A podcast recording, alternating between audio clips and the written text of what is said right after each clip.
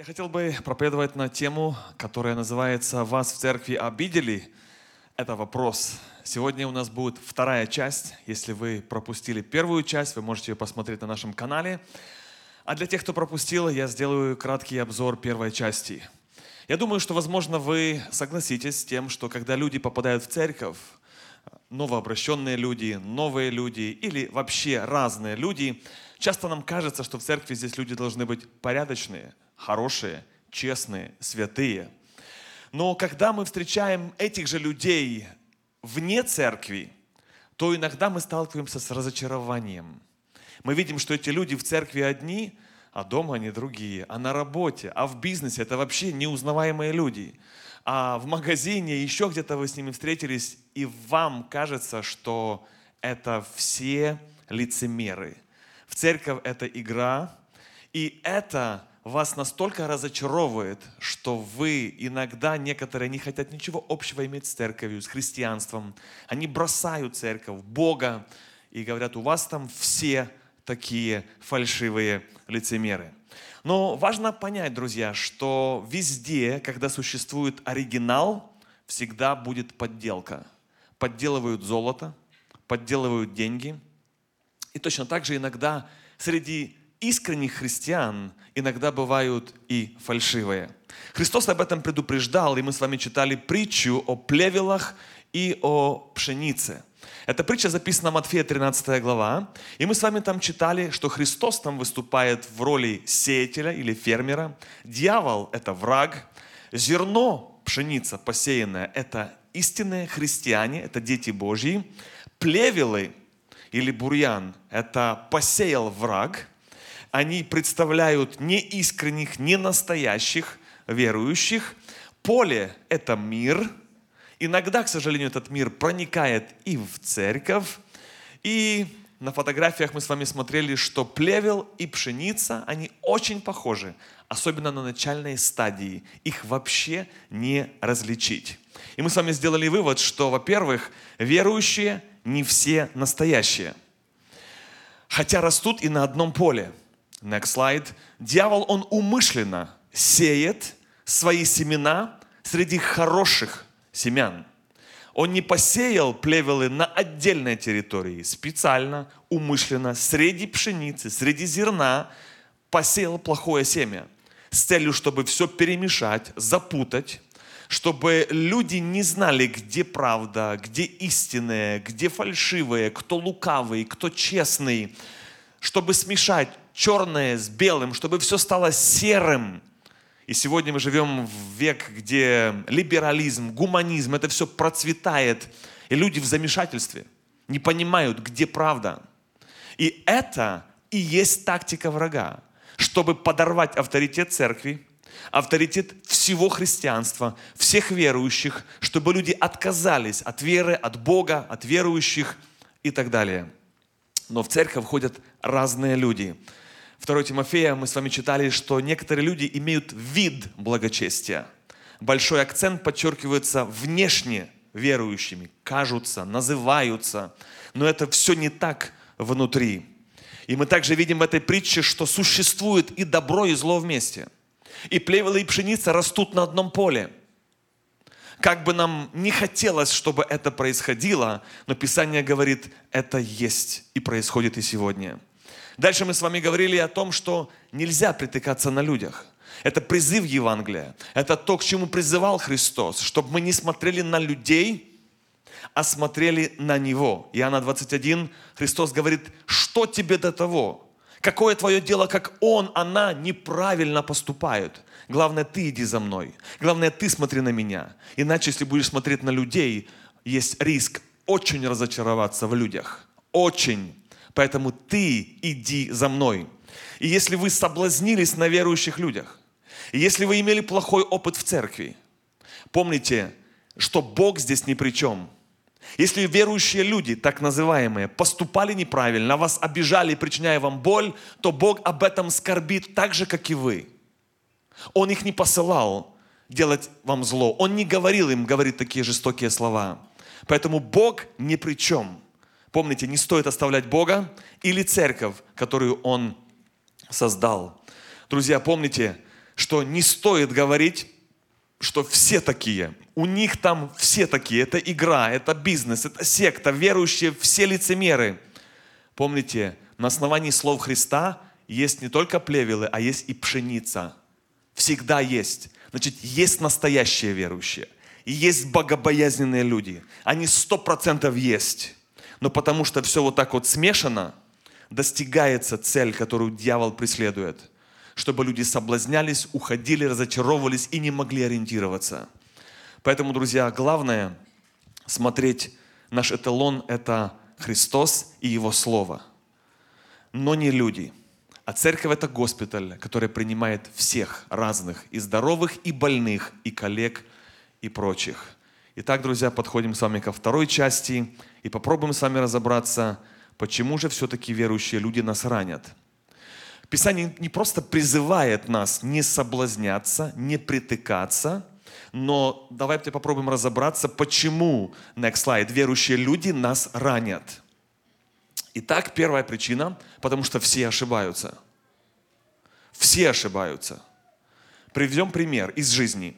В школе учителя иногда тоже ошибаются. В браке супруги иногда ошибаются. В бизнесе бизнесмены иногда ошибаются. В церкви верующие люди иногда тоже ошибаются. Примеры из Библии. Священник Илий. Помните? Осудил, не разобравшись. Дальше царь Давид. Тоже сделал серьезную ошибку. Дальше Новый Завет. Апостол Петр – серьезно ошибся, тоже предал Христа. Я в своей жизни ошибался, будучи верующим человеком. За некоторые поступки мне стыдно. Итак, вывод, что люди ошибаются, даже верующие люди. Разница, как вы думаете, Петр и Иуда оба серьезно ошиблись, оба предали Христа. Сделали ошибку оба – но по-разному вышли из их состояния. Вопрос, какая разница между покаянием Иуды и апостола Петра? Один, написано, повесился, хоть и раскаялся, сожалел и отдал деньги, за которые продал Христа. Другой стал проповедником и апостолом. Разница вот в чем, друзья. Раскаяние Иуды вызвано муками совести – но оно не ищет прощения, а главное, не верит в того, кто имеет власть прощать грехи, отпускать грехи и очищать нас. Он не верил в Христа как в Спасителя. Из этого можно сделать вывод, что многие люди, даже порядочные люди, могут тоже испытывать осуждение совести. Но это не значит, что они движимы верой в Иисуса Христа. Они не направлены к Христу как Спасителю. Апостол Петр, он был движим не только мучением совести, но, во-первых, он признавал свою ошибку в первую очередь перед Богом. Каждый раз, когда мы грешим против людей, в первую очередь мы согрешаем против Бога, а потом уже против человека. И дальше апостол Петр он до конца своей жизни преследовал волю Божью и служил Богу и проповедовал, сколько он был здесь на земле. Поэтому, друзья, люди иногда нам ошибки не прощают. Люди иногда не забывают. Поэтому слава Богу за Бога, что Бог не такой, как люди. Потому что иногда Бог прощает не только ошибки тех, которых вас ранили или вас обидели, а помним, что Бог простил тебе больше, чем ты помнишь. Бог простил нам ошибок больше, чем мы в состоянии помнить. Вот почему, слава Богу за Бога, вот почему верующие иногда нас ранят. Ключевое слово – люди, потому что мы люди. Вторая причина, почему мы сталкиваемся с этим в церкви или среди верующих, так называемых, потому что не все люди духовно зрелые – как физически, например, бывает ребенок или подросток иногда делает большие глупости, делает очень плохо, неправильно. Иногда мы их ругаем и говорим, сколько лет тебе, посмотри, ты уже такой взрослый, пытаемся его как-то воспитывать. Но мы понимаем, что поступок незрелый. Зрелые люди так не поступают. Апостол Павел пишет, 1 Коринфянам 3 глава, «Я не мог говорить с вами, братья, как с духовными». Оказывается, значит, не все люди, которые ходят в церковь, духовные. Дальше, «но как с плотскими, как с младенцами во Христе. Я питал вас молоком, а не твердою пищей». Здесь не говорится о пище физической, а говорится о духовной пище. Потому что вы еще плотские. Ибо если между вами зависть, споры, разногласия. Итак, первый вывод. Апостол обращается к церкви. Не к не церковным людям, а к верующим людям. Называя их братья. Оказывается, что в церкви есть люди незрелые. В церкви есть люди плотские. Хоть они называются верующими, хоть они даже и в церковь ходят иногда, но он подчеркивает их уровень духовного развития. Именно называя их незрелыми духовными младенцами. Этот вывод сделан на основании их поведения, потому что здесь подчеркивается, между вами, между вами споры, зависть, разногласия и так далее. То есть вот эта незрелость проявляется на основании наших дел и слов, наша реакция на жизненные ситуации, с которыми мы сталкиваемся. И здесь, друзья, мы видим, что нет разницы иногда, сколько лет ты ходишь в церковь, сколько твой стаж верующего. Даже если ты родился в христианской семье, это не значит, что ты духовно зрелый. Потому что ты можешь родиться в нормальной физической семье на земле, но не значит, что ты развит правильно, хорошо и что ты зрелый. Нет разницы, сколько лет ты был воспитан, хоть тебя, возможно, и учили. Правильно. Точно так же иногда и в церкви люди думают, что если я с детства рожден в семье верующих, значит все нормально. Нет, друзья, иногда я хотел бы, что бы я ошибался. Люди иногда ходят в церковь, но где-то на каком-то этапе духовно застряли в развитии. То есть реакция наша на жизнь, на несправедливость, на разные напряжения сегодня и пять лет назад, она одинакова?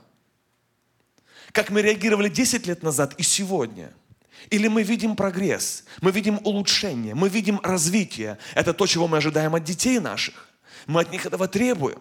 Но точно так же Бог ожидает этого роста и развития и у нас. Вот почему в Писании написано, что вы младенцы духовные. И такие люди среди нас есть.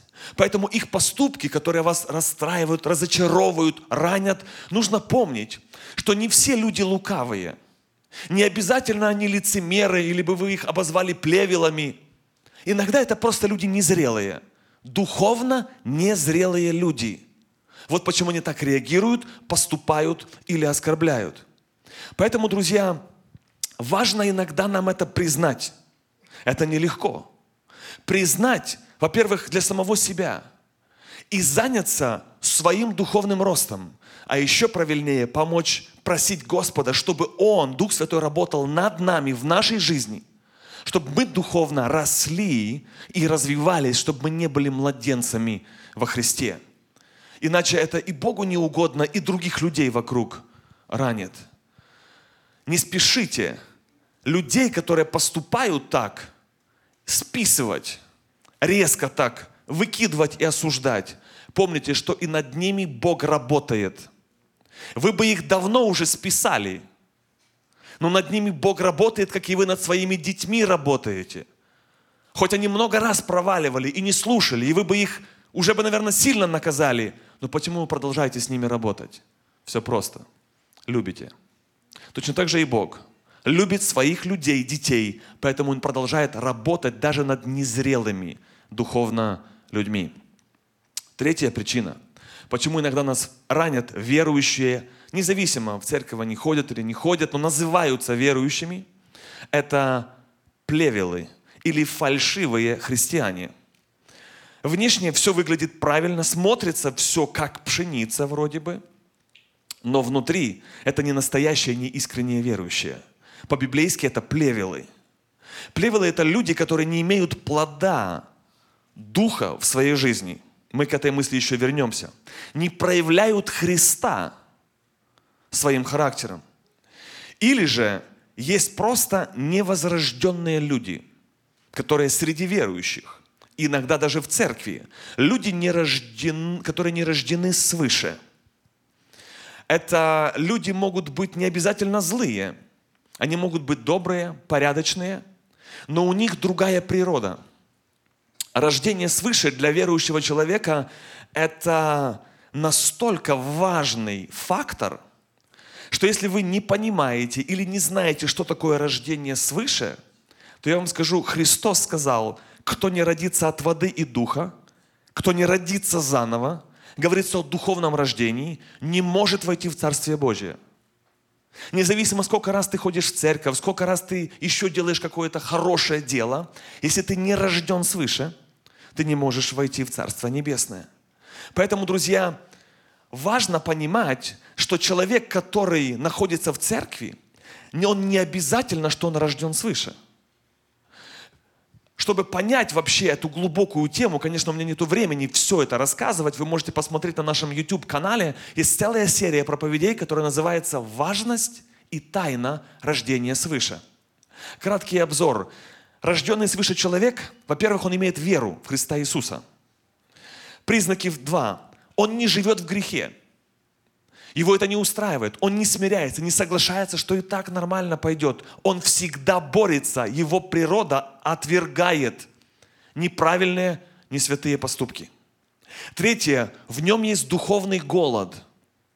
Когда рождается в мир ребенок, он плачет и просит кушать.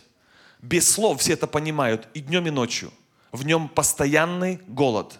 Потому что он живой. Он родился – Иногда у верующих людей полностью отсутствует желание читать Писание или Библию. Одна жена делилась, что она уже своему мужу подкладывала Библию где угодно. И в трак ему положила, и на найтстенд ему положила, чуть ли не в холодильник, а оно на него никак не, не, не влияет. Просто нету тяги, вообще нету. Не, не интересно, не тянет, оно ему нету этого голода. Рожденный свыше человек, его не надо заставлять. Читай Библию, окей, пошел выполнять. Бремя такое. Тебя заставили покушать. И ты такой дал, ну ладно, опять борщ, буду. Не, у него это инстинкт, рефлекс естественный. Человек живой хочет кушать. Вот точно так же и духовно. Он будет искать духовно, чепетаться и читать это слово. Ну и последнее, это рожденный, он любит людей и любит Бога. Об этом тоже написано, кстати, в Писании. Вопрос, как родиться свыше, это, опять же, не сегодняшняя тема, но человек, который искренне приходит к Богу с покаянием, это первый шаг. А дальше уже процесс вот этого духовного роста, который мы затронули. Поэтому иногда люди встречаются в церкви, которые не рождены свыше – они называются верующие, они на одной лавке с вами сидят, они и в церковь ходят, но у них природа другая. Вы знаете, что обезьяну можно воспитать, чтобы она была как бы воспитанная и кушала вилкой, но она всегда останется обезьяной. Она человеком никогда не станет, хоть она будет воспитанная. Вот точно так же и среди христиан природа другая. Вот в чем проблема – и вот это делает разницу. А эти невозрожденные люди и среди нас бывают, и иногда нас разочаровывают. А еще есть другая категория людей, у которых не просто природа другая, а миссия другая, цель другая. Об этом написано 2 Коринфянам 11 глава. Неудивительно, для верующих, знающих Писание, должно быть неудивительно – что сам сатана принимает вид ангела света. Где и когда? Для кого он стает таким хорошим? А потому невеликое дело, если и служители его, хм, он не сам работает, есть и слуги, на кого работают? На кого направлены? Где они бывают? И служители его принимают вид, прикидываются, вид служителей правды. Все так выглядит духовно. Но конец их будет по делам их. Бог их накажет за такие действия. Оказывается, друзья, что есть люди не только другой природы, но работают с целью на разрушение.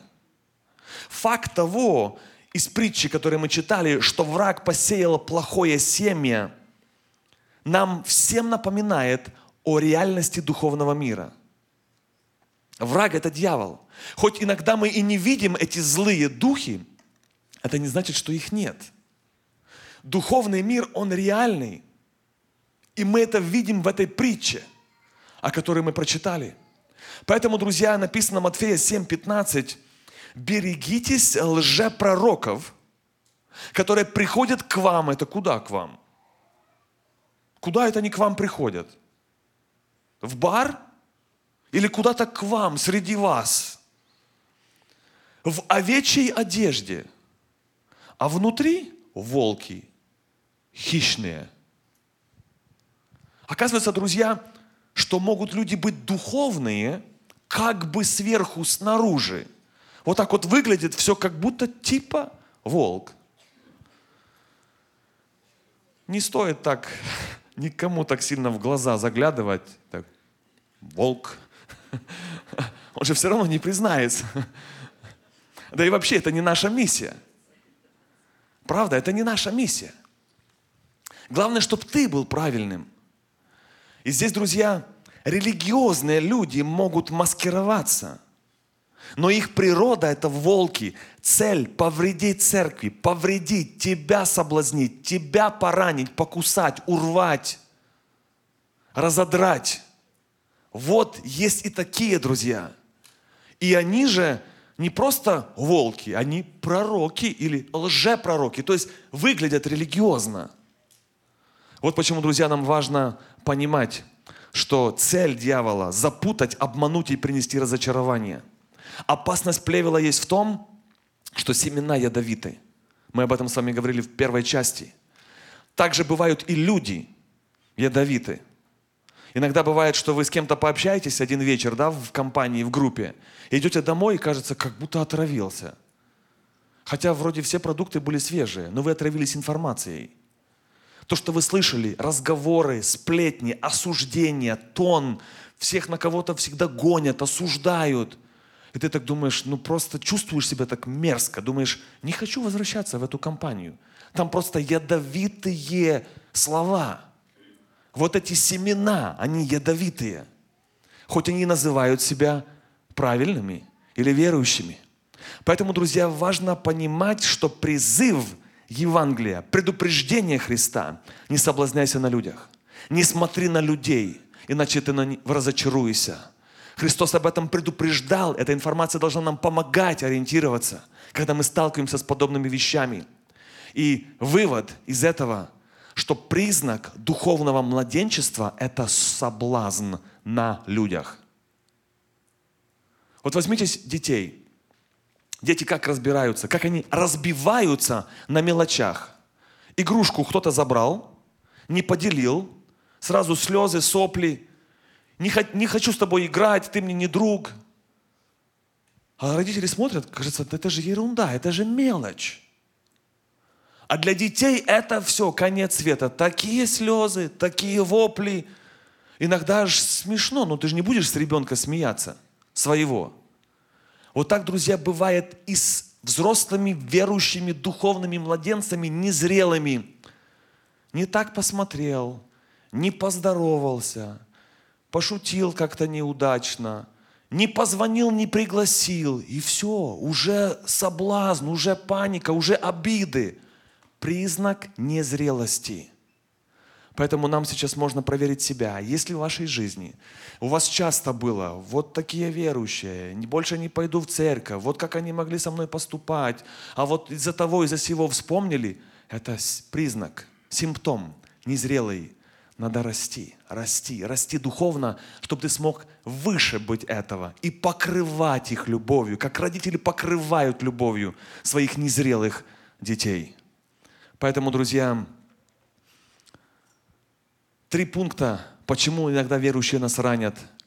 Все ошибаются, есть духовно незрелые, а есть среди них и плевелы.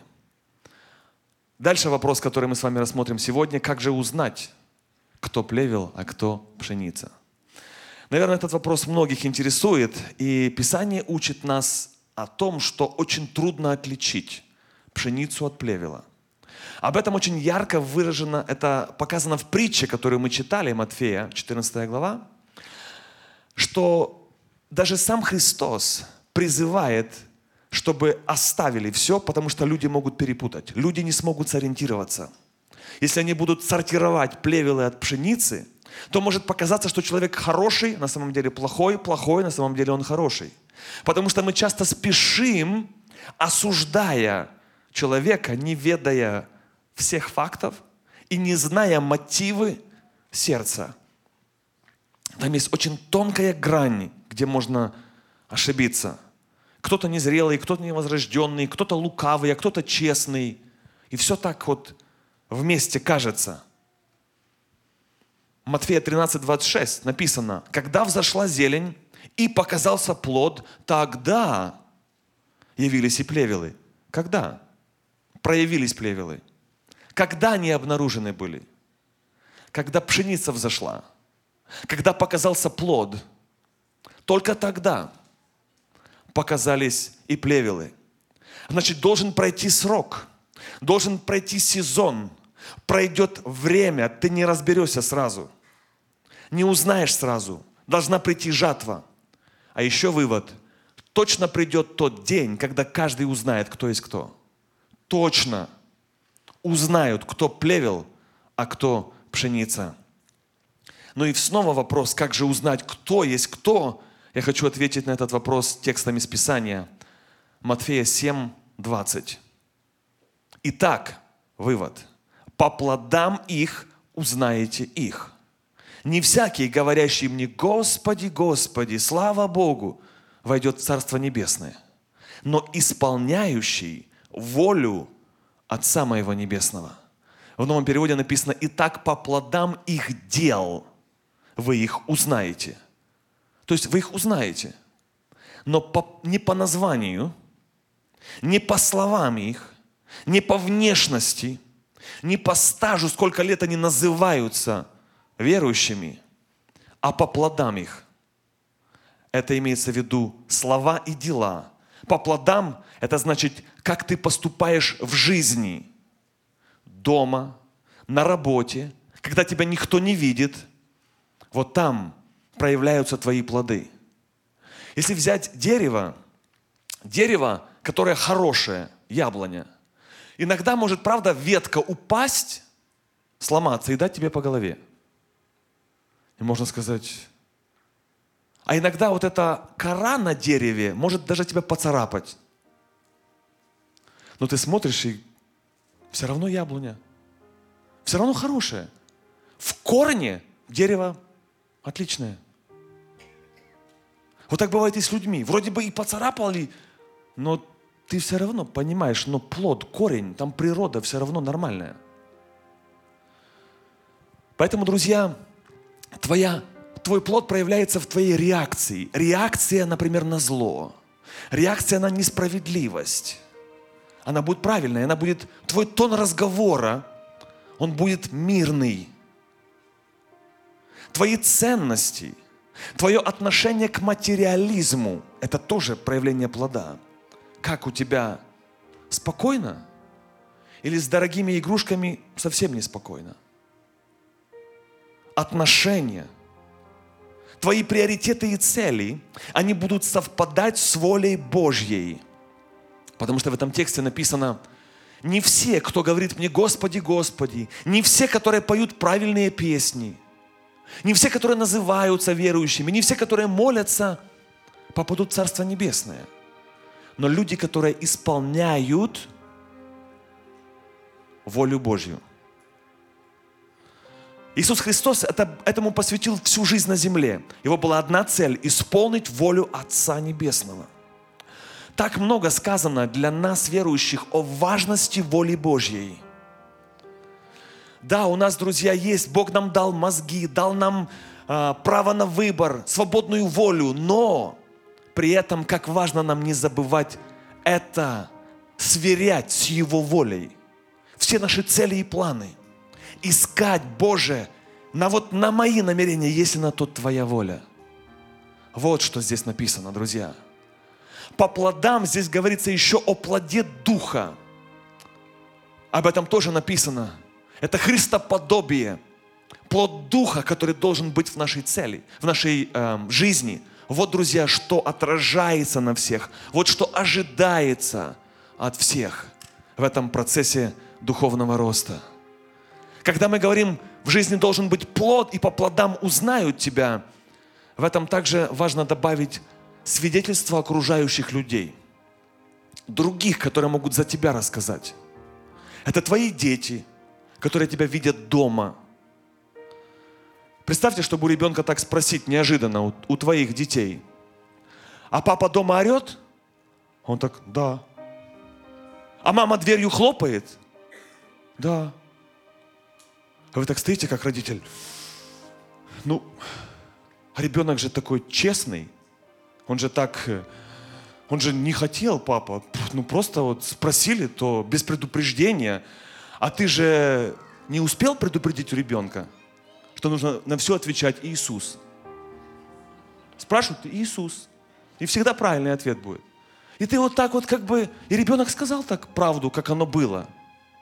А вот это вот свидетели, вот это вот э, плод в жизни, не в церковном здании, где мы все такие пушистые, красивые, а вы сегодня вообще просто, как вы выглядите, вы даже не представляете.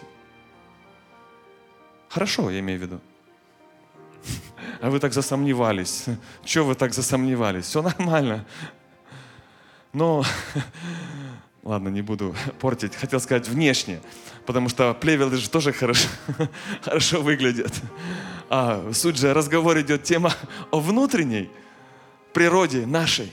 Вы знаете, друзья, что в славянской культуре, в славянских церквях делается большой акцент на внешность. Главное, чтобы ты выглядел правильно внешне, с ног до головы, чтобы форма была очень правильная. И еще тебя в хор посадить, то все, ты уже на небесах. Если правильно одет и сидишь, значит все. Друзья, вы знаете, что внешне выглядеть правильно – это хорошо. Писание призывает, мы должны быть светом везде, и порядок – это нормально. Но помним, куда важнее твое внутреннее состояние, куда важнее внутреннее состояние. И потому что ты туда не можешь заглянуть, вот почему Писание призывает, ты там не разбирайся сам – не разделяй, кто плевелы, а кто пшеница. Потому что ты не разберешься правильно. Некоторые ждали этой второй части, возможно, чтобы, ну, сегодня мы точно раскусим плевелы. Где они тут у нас? Вон там в углу сидит. Не надо заглядывать в глаза никому. Писание призывает нас к себе вовнутрь заглядывать. Писание призывает нас не осуждать других, а себя судить. Писание призывает, я бы сказал, почти запрещает нам других людей судить или сортировать. Помните, как э, Матфея 13, 29 написано, пришли слуги и говорят, можно мы там разберемся, мы почистим церковь, мы, мы, мы тут порядок наведем. Мы, в общем, мы на ютюбе выступим, мы скажем, кто есть кто. А Христос говорит им, да нет, друзья, не, не, тормозите, тормозите, все, все, тормозите. Потому что вы, выдерг, вы будете делать это, вы выкинете, вы повыдергиваете с ними и пшеницу. Так как? Нет, не, не, не, мы специалисты. Так по глазам же видно. Я вот смотрю там на Серегу, я его вижу по глазам. Я смотрю на Сашу, то там все ясно, волк. А так не, не-не-не, ты подожди, ты, ты, ты так думаешь. Там написано нет, нет, нет. написано, Христос сказал, оставьте все, оставьте вместе расти, все. Если вы, друзья, займетесь этим процессом, ой-ой-ой, вы дров наломаете. Во-первых, тебя бы уже давно выкинули, с корнями выдернули бы. В своем в костюме в твоем новом выкинули бы тебя. Если бы кто-то другой бы занимался этим процессом.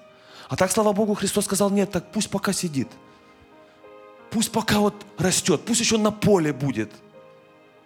Потому что сам ты точно ошибешься. Вот в этом месте Писания почти как будто бы нам вообще нельзя туда лезть, не наша сфера. Бог говорит, я лично займусь этим процессом. Я лично, придет время, я сам буду этим заниматься. Это не ваш департамент, и вам никто этого права не давал, вы не справитесь. Слишком мы по внешности все судим. Поэтому, друзья, мы иногда можем повредить, ранить, многих выгнать. Но помните, главный фокус – не смотреть, кто плевелы. Главный фокус – убедиться, что я пшеница. Не искать плевелов. Потому что написано, до определенного времени ты их все равно не найдешь. Главное, фокусируйся на себе. Кем являюсь я в этой жизни? Я плевел или я пшеница? Друзья, в заключение хочу сказать, что когда пшеница созревает, то очень важный интересный факт. Колосок, наполненный зерном, он нагибается. Это символ смирения и поклонения Богу. А плевелы прямо как стоял я, так и стоит. Там все, I got it. Не учи там, как жить.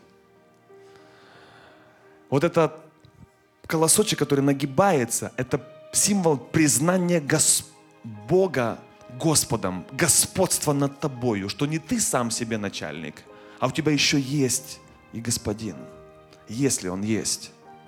Поэтому, друзья, смирение, о котором написано много в Писании, можно думать, что оно у нас есть, но оно проверяется только в конфликтных ситуациях. Вот сейчас вот посмотрите друг на друга, мы все смиренные. Но только в напряжении оно проверяется. Именно вот это смирение. Поэтому, друзья, в третьей части мы с вами поговорим о жатве, о кончине века.